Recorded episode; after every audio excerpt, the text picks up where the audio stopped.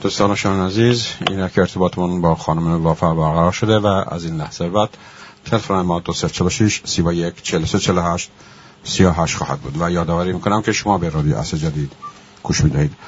خانم وفا با سلام و درود فراوان خدمتتون و سپاس داریم که دعوت ما را پذیرا شدید و الله رقم این که ماها بود که با شما به بحث گفتگو ننشسته بودیم و اینک بعد از ماها باز به شما درود میگیم و به رادیو اصل جدید خوش اومدید. من هم عرض سلام دارم خدمت شنوندگان محترم رادیو اصل جدید و همچنین شما جناب آقای جواد زاده بفرمایید در خدمت هستم. خب ممنون از دعوتتون البته. خواهش می‌کنم. ما عنوان کردیم که گفتگوی ما با شما خلوهاش خشونت هایی است که بر علیه زنان انجام می‌گیره و از اونجایی که مناسبت داره با روز جهانی مبارزه با خشونت علیه زنان و بالاخص زنان در جامعه های زیر سلطه و از آن جمله جامعه ایران که اخیرا در شیراز نیز یک خانمی را با ضرب و شتم و با البته این همین دیروز انجام گرفته بود و در سایت های مختلف اومده است. این خشونت را خواستیم با شما در میان بذاریم و هموطنانمون سوالاتی را مطرح کردن که با شما مطرح کنیم. سوال از این قرار است. خانم وفا علیه زنان علیه زنان جهان هر سال انواع خشونت ها اعمال میشه. 25 نوامبر هم روز جهانی مبارزه با خشونت علیه زنان است. ممکن است مقداری در مورد آمار خشونت علیه زنان در جهان و ایران بفرمایید. بله. همجور که گفتید 25 نوامبر یا 4 آذر در ایران سالگرد در واقع یا روز جهانی مبارزه علیه خشونت علیه زنانه و در 25 نوامبر هم که می‌دونیم به علت اینکه سه تا خواهر به نام میرابل کشته شدن در حکومت دیکتاتوری دومینیکن 1960 بعدا در 1999 سازمان ملل این روز رو روز جهانی منع خشونت علیه زنان دانست و می‌دونیم که چه از 1960 چه قبلش در طول تاریخ و چه بعدش این مسئله خشونت شاید در بعضی از کشورها کمتر شده چون حقوق نهادینه شده.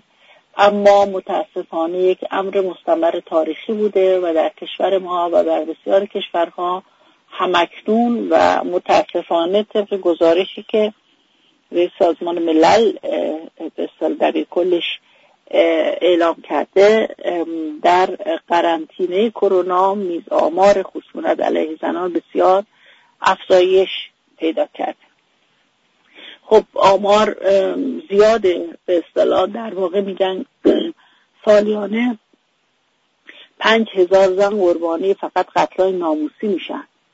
و سازمان ملل بار عنوان کرد از سی و پنج, سی و پنج درصد زنان در کل جهان حداقل در طول زندگیشون یک بار مورد به اصطلاح خشونت فیزیکی قرار گرفته.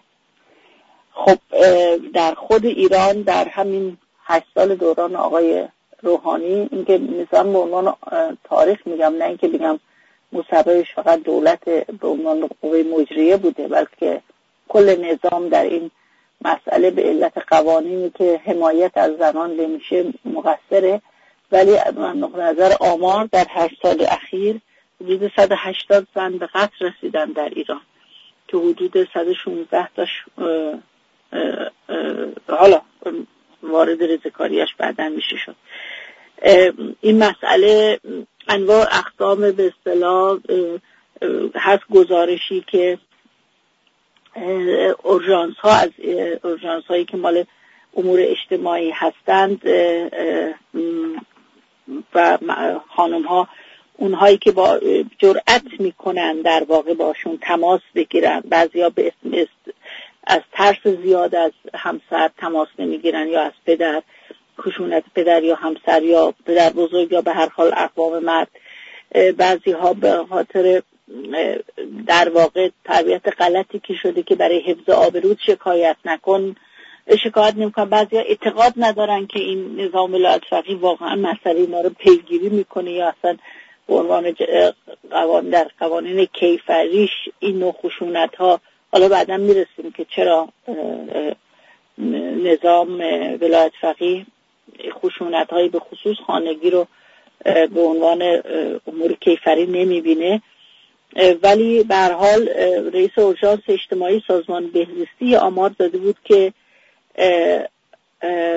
در واقع 90 درصد از زنان قربانی خشونت یا همسرازاری یا بیکارن یا یا در واقع خانه دارن و بسیاری از آمارها در ایران آمارهای محرمانه هستند که فقط متصدیان امور زنان در واقع در در دسترسشون آمارا در بیرون مطبوعات ایران یا سایت ها پخش نمیشه.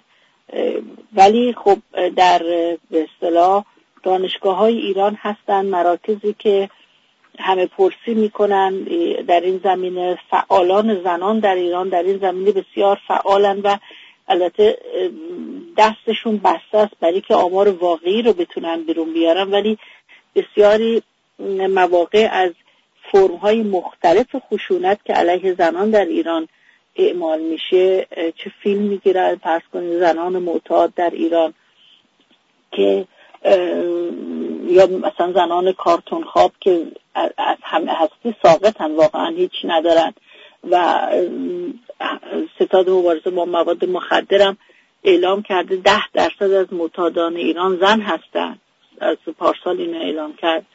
و سن خودفروشی در ایران پایین اومده به دوازده تا 18 سال کشیده شده. مثلا کاهش پیدا کرده. و خیلی از آمارا رو نگاه بکنیم فرق از مرکز بازپروری سازمان بهزیستی نگاه کنیم می‌بینیم که اکثر زنانی که در خیابان هستند یعنی زنان به اصطلاح تو گیوم خیابانی که اینا متحلن به خاطر فقر و فشار مادی که در خونه هست همسر بیکار یا معتاد و انواع اقسام خشونت های حالا میشه بعدا در بخش دیگری از این چیز به این انواع. شما گفتی در سطح جهان و ایران ببینید در سال 2019 در خود فرانسه 137 زن در فرانسه کشته شدن که 116 تاشون به دست همسرشون یا شریک فعلی زندگیشون یا شریک پیشینشون بودن. در ایتالیا 96 زن در مکزیکو سیتی در فقط همین شهر 150 زن, زن کشته شدن. 430 فقر قد در مکزیک رخ داده. در استرالیا 43 درصد زنان استرالیایی خشونت رو تجربه کردن. ببینید این امر خشونت علیه زنان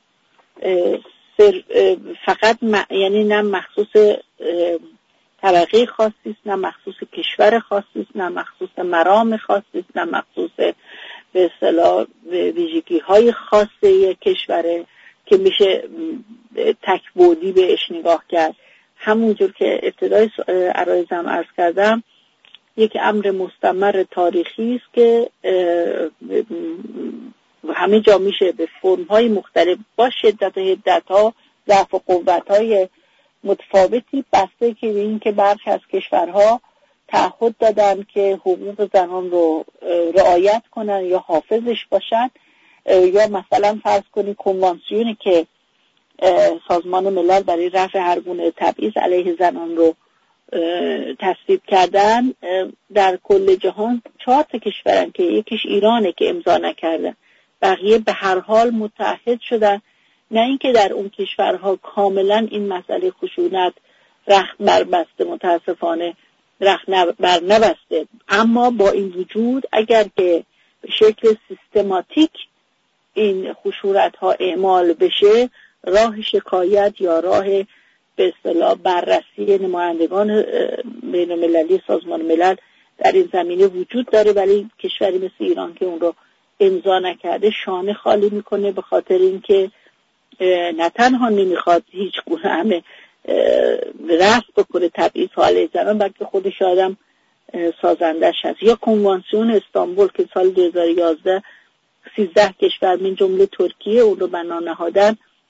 البته در 2014 که قابلیت اجرایی پیدا کرد 34 کشور دیگه هم امضاش کردن. ولی در همین اتحادیه اروپا ما شاهد هستیم که مجارستان و اسلواکی اونو امضاش نکردن یا که لهستان هم پارسال تهدید به خروج کرد.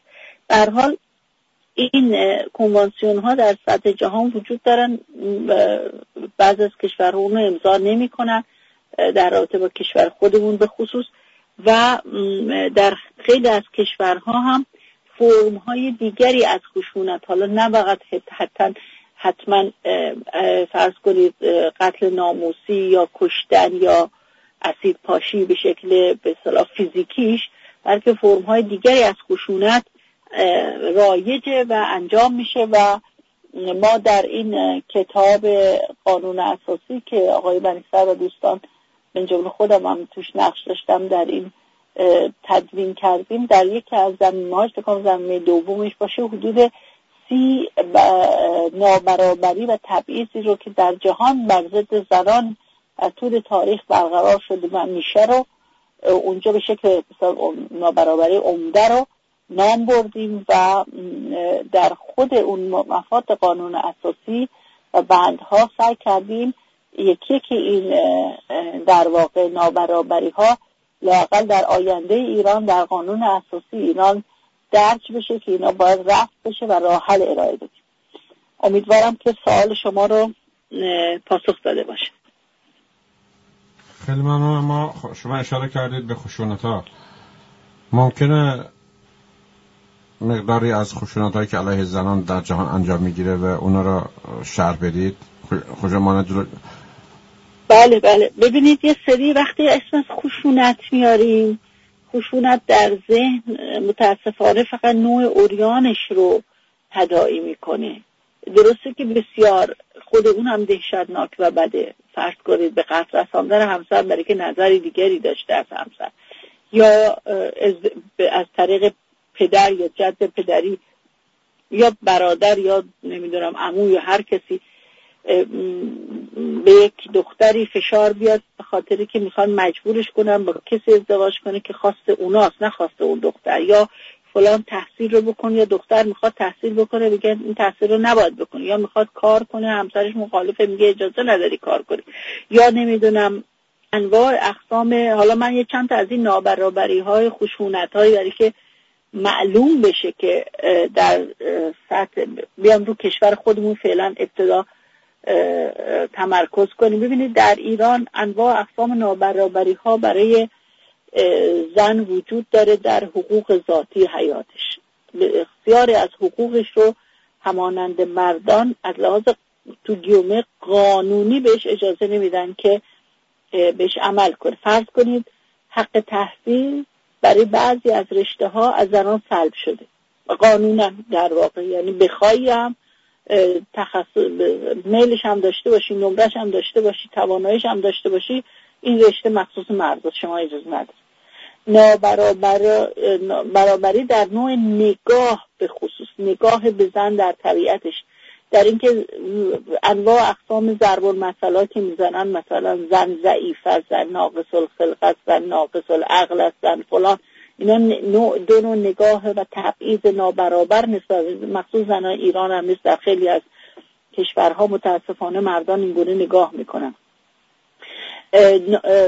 یا حتی باور زن رو باورمند نمی‌دونن یا نمی‌خوان.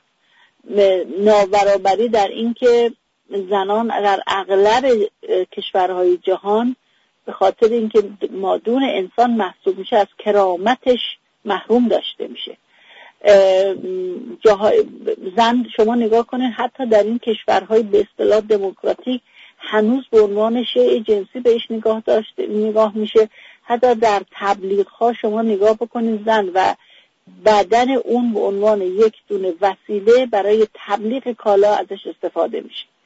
نابرابری بین به اصطلاح از دید خیلی خانواده های مردان نسبت به عروسای خودشون به زنان با دید نابرابر نگاه می‌کنن و اون رو از حق محروم می‌دونن. ولی برای مرد و پسر خود حق بیشتر خواهد است. در سطح جامعه نگاه بکنیم زنان نه تنها در رشته های تحصیلی در بسیاری از کارهای شغلهایی که می‌خوام بگیم انجام بدن محروم. در حاصل سعی خودشون. وقتی کار می‌کنن در همین همین آلمانی که من زندگی می‌کنم در سطح مدیریتی بسیاری از زنان بسیار کم راه داده میشن و حقوق نابرابر نسبت کار یکسان تلاش یکسان نتیجه یکسان حاصل کار که حقوقشون باشه کمتر. در به علت اینکه زنان دوران بارداری رو دارن و بچه هاشون رو پرورش میدن شما می‌دونید که در دنیای کار در همین قرار چقدر عقب میفتن و چقدر امکان رشدشون در به محیط کاری براشون کمتره. حالا خوشبختانه بعضی از قوانین فرض کنیم در آلمان وجود داره که تمام کارفرماها رو وادار کردن که خانمایی که بچه دار میشن و مرخصی اون دوران رو می‌گیرن بعدش بتونن به سر کار برگردن؟ ولی در بسیاری از کشورها ما می‌دونیم که باید انتخاب بکنه بین یا من داره فرزند بشم یا برم سر کار. هم فشار هست روش که باید در تأمین امور مالی خانواده شرکت کنه هم فشار درش هست که اگر بگه من به خاطر فرض کنید انتخاب می‌کنم من می‌خوام بچه دار نشم می‌خوام برم کار کنم فرض کنید در رفاه زندگی کنم از طرف خود مرد یا خانواده مرد تحت فشار قرار می‌گیرن که مگه بچه دار نمیشه یا چرا بچه دار نمیشه و غیره. و در خود ایران در طلاق اون رو به اصطلاح حق مرد می‌دونن. و خود این ماده 1127 قانون مدنی نظام رو که نگاه کنیم یک سری عیوب شمرده که بر, بر اساس اون عیوب حق فسخ وجود داره. برای مرد سه تا چیز کردن به دلیل اووردن و که اونها رفت پیدا می‌کنه که طرف بتونه بچه دار بشه یا نه. اگر مرد نتونه بچه دار بشه فرض کنه اخته بودن مرد یا مقتول بودن آلات تناسلی اینها رو می‌تونه زن شکایت کنه. و بگه مثلا بعد از ازدواج متوجه شدم و عقد من رو فصل کنه اما عیوبی که برای زن میشمارن مثلا جزام پیسی در رنگی اختلال در رنگینه پوست یا به زمینگیر بودن زن یا نابینایی هر دو چشم. انگار که مثلا این ذاتی وجود زنانه یا اون زن تقصیری داره این که از دو هر دو چشم نابینا شده یا زمینگیر شده یا فرض کنید پوستش پیسی پیدا کرده یا بیماری اختلال در رنگینه پوست دچار شده. اینها رو در عیب است که در قانون مدنی نظام ولایت فقیه برای زن بر بشه که مرد می‌تونه عقل رو با اون زن فصل کنه حق فصل داره. خب تبعیضای یعنی در این یعنی در یه دقتی بکنیم به این عیوب می‌بینیم برای زن اون عیوبی رو برشمردن که بازم زن شیء جنسیه و باز زیبا باشه. اگر فرض کنید در رنگینه پوستش اختلال ایجاد بشه دیگه مرد این رو زیبا نمی‌دونه می‌تونه ازش جدا حق داره که تقاضا بکنه که عقدش باش با آن زن فصل بشه. بسیاری از مواقع یک مصاحبه میخوندم اتفاقا یه بازرس از قوه قضاییه بود. حرف جالبی زده و نوشته بود که مردان معمولا زنان را در فشار قرار میدن که آنچه را که من دوست دارم تو باید دوست بداری. اگر زن کاری شغلی حرکتی تفریحی تحصیلی کاری بخواد بکنه که مطابق میل مرد نیست این مرد آن یا خانواده رو ترک می‌کنه یعنی تمام فشار سرپرستی خانواده و کار و غیره رو در عهده زن میندازه یا اینکه آنچنان این کجدار و مریض به این معنایی که وظایف و مسئولیت خودش رو به عنوان پدر خانواده همسر انجام نمیده تا تو گیومه طرف نوشته تا زن را به سطوح آورد. به سطوح آوردن زنان. ما در بسیاری از خانواده ها می‌بینیم مخصوص ایران هم نیست تهدید می‌کنن مردان که با بچه را ازت می‌گیریم. به خصوص که در قانون مدنی نظام ولایت حق هزانت به عهده به سلام مردان به خصوص بعد از اینکه مرد فوت شد به جد پدری میدن و اصلا به زن نمیدن. یا مرد خیلی راحت می‌تونه این بچه ها رو از دست زنان به در بیاره که در واقع زنان رو به ستوخ میارن به خاطر رابطه تنگ عاطفی که هر مادری با بچهش برقرار می‌کنه برای که بتونن به, به صلاح زور و سلطه خود رو اعمال کنن. و از نوع نگاه به زن همونجور که گفتم در زن رو به صلاح تجسم شهوت می‌دونن و و یا اون رو به اصطلاح مادون انسان می‌دونن و با اون در رابطه حتی در به ارتباطات که منجر حتی به ازدواجم میشه در بسیاری از این شبکه بندی هایی که قدرت بر ایجاد می‌کنه از طریق زن یعنی زن یه وسیله است یه شیء جنسی است که جابجا جا میشه قبلا به فروش می‌رسید در عصر جاهلیت که قرآن خط بطلان بر این کشید یا به ارث می‌رسیده که رو خط بطلان کشید که اجازه نداره زنان رو بفروشید یا به ارث برسونید. اون زمان این کار می‌کردن. الان را به از طریق ازدواج های که از طریق زن انجام میشه شبکه های قدرت یا مافیاهای قدرت در ارتباط با هم هم رابطه های نسبی سببی قرار می‌گیرن. کتاب آقای ونیست کتاب زن در شاهنامه را بر اساس نگاه قدرت به به زن و اینکه در از عهد باستان در ایران زن رو به صلاح وسیله قرار می‌دادن به خاطری که بتونه مثلا شبکه بنده های قدرت دوام پیدا بکنه و در عین حال مثل سنگ آسیاب اکثر آسیب های سیاسی اجتماعی یا به حتی اقتصادی بر اون زن اعمال می شده خب حالا شما از اینا همه اینا اینا فراوانه. اگه بخوام خیلی خیلی طول می‌کشه این مصاحبه. اگه بخوام یکی که این سی تا نابرابری عمده رو بخوایم بشکافیم. اما حرفی که من می‌خوام بزنم ببینید بسیاری از خشونت ها هستن که بهش میگن خشونت پنهان چون به چشم نمیاد ولی بسیار دردناکه چون روزمره است چون مرتب اتفاق میفته. وقتی در یک خانواده اساس بر تبعیض باشه و رابطه سلطه زیر سلطه مرد سلطهگر زن زیر سلطه مرد همه, همه, همه, چیز دان زن حتما نفهم هیچ ندان و این رابطه مسلما با فرزند دختر و پسرم به همین تبعیض باشون رفتار میشه. روابطی برقرار میشه. زبانی از خشونت زبان قدرت به کار برده میشه نسبت به انواع اقسام ناسزاها در خیلی از ضرب مسئله های ایرانی می‌بینیم که مثلا هم بعضی از مردا یعنی تر واقع می‌خوان تعریف از زن کنن میگن اون زن خودش یه پا مرده. یه پای مرد حسابش می‌کنن ناقص از همیشه اگرم بخواد بشه توانا باشه تازه یه پایی مرد شده.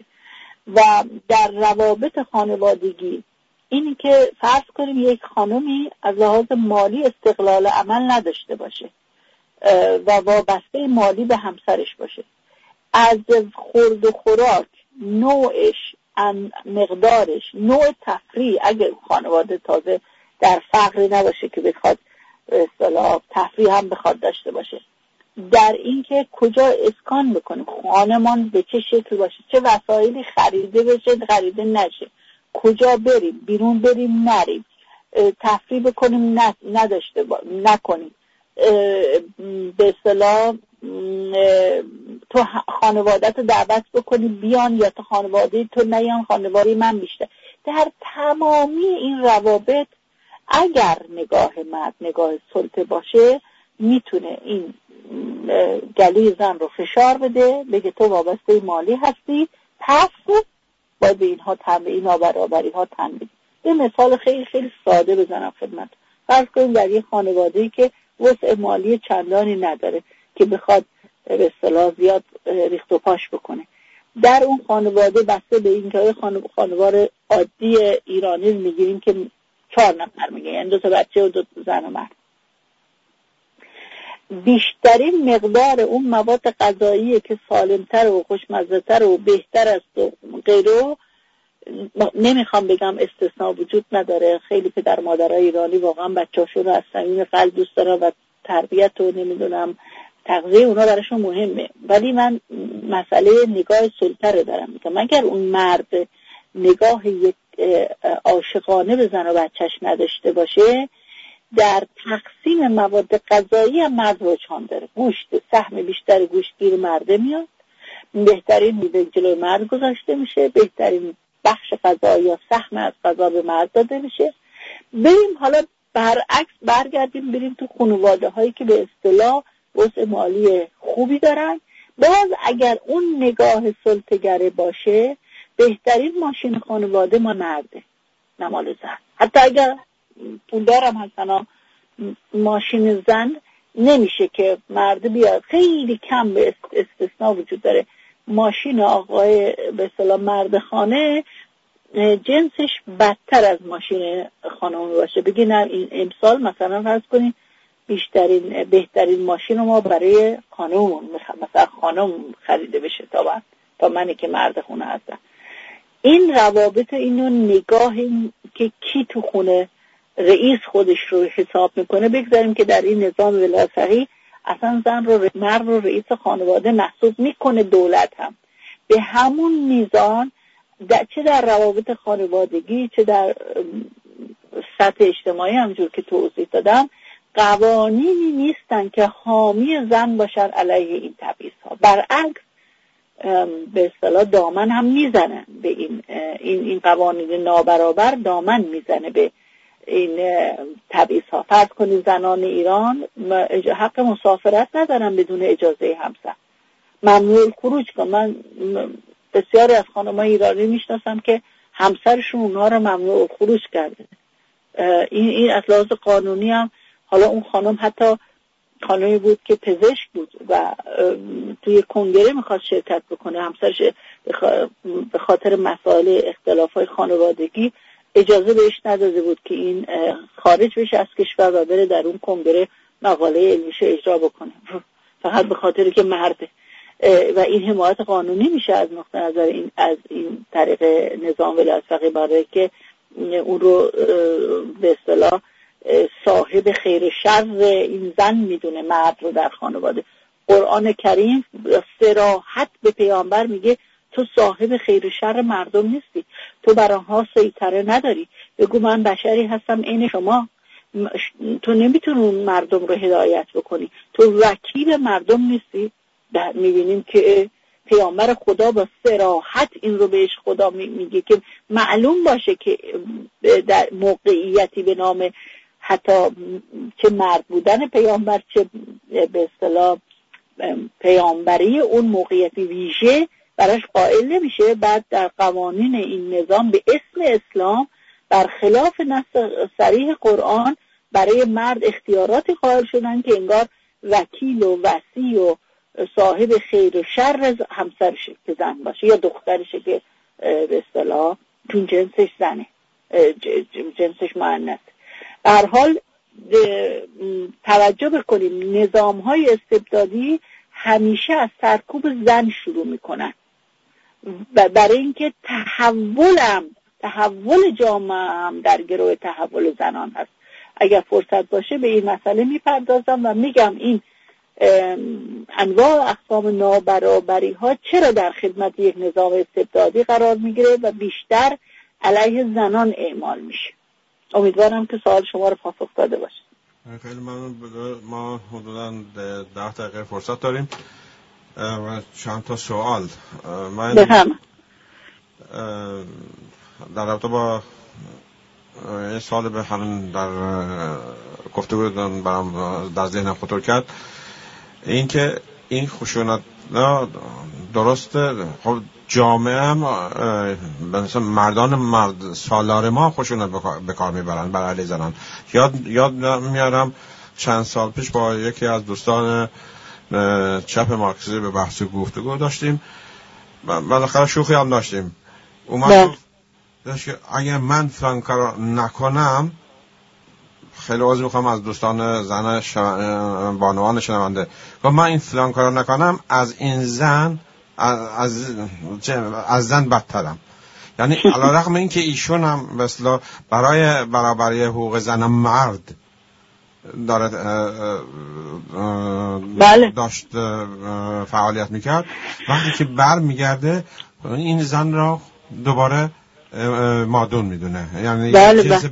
یعنی ذهنیت خود رو در واقع له میده. حالا من ایشون رو نمی‌شناسم نمیده ولی این جمله حالا چه به به شکل دربار مثلی نهادینه شده باشه در جامعه یا نه یا مثلا دیدید به بعضی از خانم من یه آقایی بود می‌خواست کمکش کنم برای خانوادهش می‌خواست خرید کنه. بعد یه پالتو دید برای خودش می‌خواست بخره. یه کاپشن بود ببخشید. گفتم این کاپشن بهتون میاد. بعد گفت که اینو یه کاپشن مثل زنونه است اشتباه میگه زن نبود ولی یعنی دکمه جای درست جای جای جای مثلا سمت سمتی بود که مردم میپوشن ولی خیال می‌کرد چون به خاطر رنگش که شاد بود این زنونه است گفت که ببخشیم دیگه ما را اینقدر کوچیک کردید زرم کردی. یک نگاهش کردم. داشت با منی که خودم زن بودم صحبت می‌کرد. گفتم که از این توهین بالاتر میشه؟ شما به من دارید شما کی هستید که زشت بدونید زن باشید؟ یا یه لباس زنانه باشه لباس زن لباس کرامته. حرف یعنی چی؟ البته متوجه شد که خب توهین بود اصخایی کرد. ولی این تو ذهنیت بسیاری از مردان رفته. حالا مسئله مرد رو عنوان کردید من این رو از کنم. بله بسیاری از این روابط سلطه زیر سلطه نظام سلطه یه نفر می‌خواد که اون بالا قرار گرفته باشه. بنابراین در طول تاریخ این مرد بوده که همه کاره در دموکراسی های یونان رو نگاه بکنین. مرد حق رای داشته اصلا زن رو از برده پستر می‌دونستن که اصلا حق انتخاب داشته تا این الان اروپا که زنان در سوئیس که آخرین کشور اروپایی بود که به زن حق رای داد. می‌خوام بگم در این نظام سلطه زیر سلطه یا نظام مرد سالار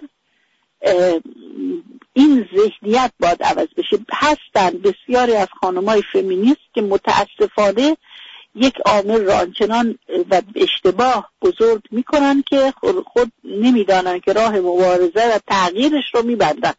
و اون است که مرد سالاری و سلطگری رو ذاتی مرد می‌دانن وقتی شما اینو ذاتی بدانستی و نه آرزه و نه آرزه از دید قدرت که باید باش مبارزه کرد و جامعه رو جوری با حقوق وفق داد و عادت کرد و معرفت پیدا بکنه به حقوق که آلوده شدن به قدرت رو دون خودش بدونه به عنوان انسان شما این مرزی رو که ذاتش رو سلطه گر می‌دانید حتما لابد زن رو هم سلطه پذیر در ذات می‌دانید. پس بنابراین چه مبارزه ای دیگه؟ اگر مبارزه رو با همراه با اینکه خانم ها به حقوق خود واقف بشن و بدونن منم که باید به حقوقم عمل بکنم نه دست دراز کنم که دولت به من حقوقی بده. برای که آزادی و حقوق دادنی نیستن گفتنی هم نیستن بلکه داشتنی هست. شما ذاتا داریش به عنوان انسانی که به دنیا میایی قبل از اینکه هر مرام سیاسی ایدولوژیک دینی یا غیره داشته باشی شما با حقوق به دنیا میای برابر با مرد این رو باید شما فقط بهش عمل کنی و ازش قفلت نکنی اون موقع خود بسیاری از مردان به علت الان خود تاریخ ایران رو نگاه کنید زنان آرام آرام نگذاشتن. بسیاری از هیته ها رو این دولت بگیره از دستشون. خب اینا خودش از وقت شما حی و حاضر و به صلاح قبراغ بلد باشی حقوقتون و بشناسید و بتونی از حقوق دفاع بکنی مسلما در خیلی از نگاه های سلطگر تاب و توان نمیاره در مقابل مقاومت شما. این مردم رو باید کنار مبارزه برای حقوند شدن زنان حقوند شدن مردم رو فراموش نکنیم و ازش قفلت نکنیم. بسیار مهمه که این تغییر در ذهنیت همه رخ بده. زنان سلط پذیری رو نپذیرن و من از حقوق خودم اسمشم بزنم فداکاری میگذرم و گذشت می‌کنم. غلط حق دادنی نیست. شما حق رو اگه عمل نکنی چه مادری و چه همسری و چه زنی هستی که در جامعه می‌خوای الگو باشی؟ چون جوامع هم می‌دونن مثلا نظام ها هم می‌دونن نظام های دیکتاتوری می‌دونن که زنان به علت موقعیت های ویژه‌ای که می‌تونن در جامعه به دست بیارن. یک انسان های انسان پرورند زن طبیعتش بچه دار میشه. و تربیت می‌کنه بچه. این زنان هستن که دید مرد سالاری سلطگری یا غیر سلطگری و زور نپذیرفتن زور رو به فرزند می‌تونن تمرین بدن و یاد بدن. در جامعه ایران اکثر معلمان زنن هست پس بعد از محیط خانواده اگر فرزندی پسر و دختر در دامان مادری بار بیاد که حقوق خودش رو می‌شناسه. سر حقوق خودش میسته و بچه هاش هم حقوق رو یادآور میشه و یاد میده و در عمل الگوی عمل به حقوق هست.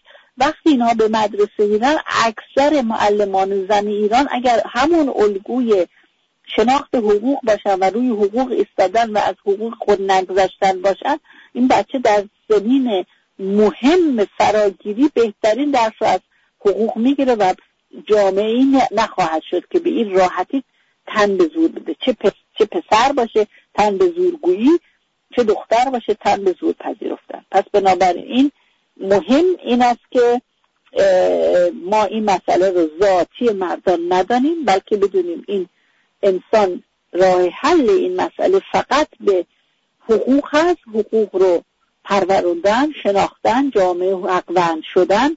و تمرین و تمرین و تمرین و تمرین حقوق حقوند شدن.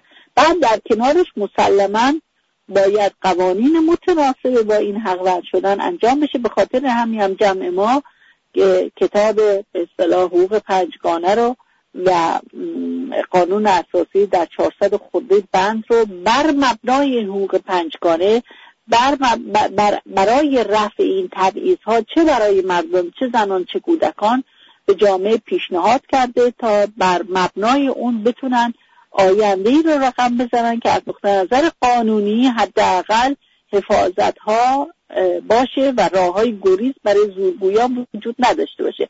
اما بیشترین کار رو خود انسان انجام میده. تغییر از انسان ها شروع میشه. اگر این حقوند شدن رو و حقوق رو خود رو شناختن رو زنان و مردان آغاز بکنن هم یک زندگی سراسر صلح و آرامش و دوستی و بدون خشونت در زندگی خانوادگی خود تجربه می‌کنن و هم که هم در زندگی اجتماعی سیاسی فرهنگی خود و بنابراین از انواع و فرمهای مختلف خشونت که الان بر زن و مرد ایران در این نظام حاکم روا میره آزاد میشن و زندگی رو در کنار هم به عنوان دو به دو آزاده مستقلی که بر کنار هم زندگی مشترکی رو تشکیل میدن یا زندگی اجتماعی رو تشکیل میدن چون به حال نیمی از جمعیت همیشه جنسیت زن رو داره و نیمی مرد می‌تونن یک جامعه پر از صلح رو پایگذاری بکنن امیدواریم که درس حقوق زمانی به آموزش پرورش ایران راه پیدا بکنه. درسی با محبت نه درس های اجباری مثل انقلاب سفید زمان شاه یا وسیعت نامه خمینی در مدارس بلکه جز دروس اصلی آموزش پرورش بشه تا کودکان ما نهالان ما از ابتدا با حقوق خود آشنا بشن و بدونن چقدر هم ساده است عمل به این حقوق و چقدر زندگی رو شیرین و دور از خشونت می‌کنه. اگر که انسان ها با همدیگه بر اساس حقوق رفت رابطه برقرار کنن و حقوق همدیگر رو حقوق خود بدونن و اونها رو نسبت به هم محترم بشمارن و رعایت بکنم امیدواریم که چنین روزی رو هم جامعه ما هم جامعه جهانی و تمام زنان و مردان جهان به چشم ببینن که حاصل عمل خودشون باشه. امیدوارم این راه را ابتدا هر تک تک ایرانی در زندگی شخصی و فردی و خانواده خیش به کار بره و اگر هر کسی این حقوق را به کار برد یقینا به دموکراسی و مردم سالاری هم خواهیم رسید. در غیر این صورت یک دیکتاتور دیگه میاد دیکتاتوری تاج مانند می رود و دیکتاتوری امامه میاد و دیکتاتوری امامه می رود. دیکتاتوری چکمه یا چیز دیگه میاد. به حال امیدوارم همونطور که شما فرمودید تغییر بکنیم و تغییر بدهیم. با سپاس با سپاس از شما که ما دیگه فرصتی نداریم دو دقیقه بیشتر نداریم. با سپاس از شما که بابا بودید. تا فرصتی دیگه به شما بدرود میگیم. روز روزگارم بر شما خوش. استعداد دارم روز شما و شنوندگان محترم بخیر.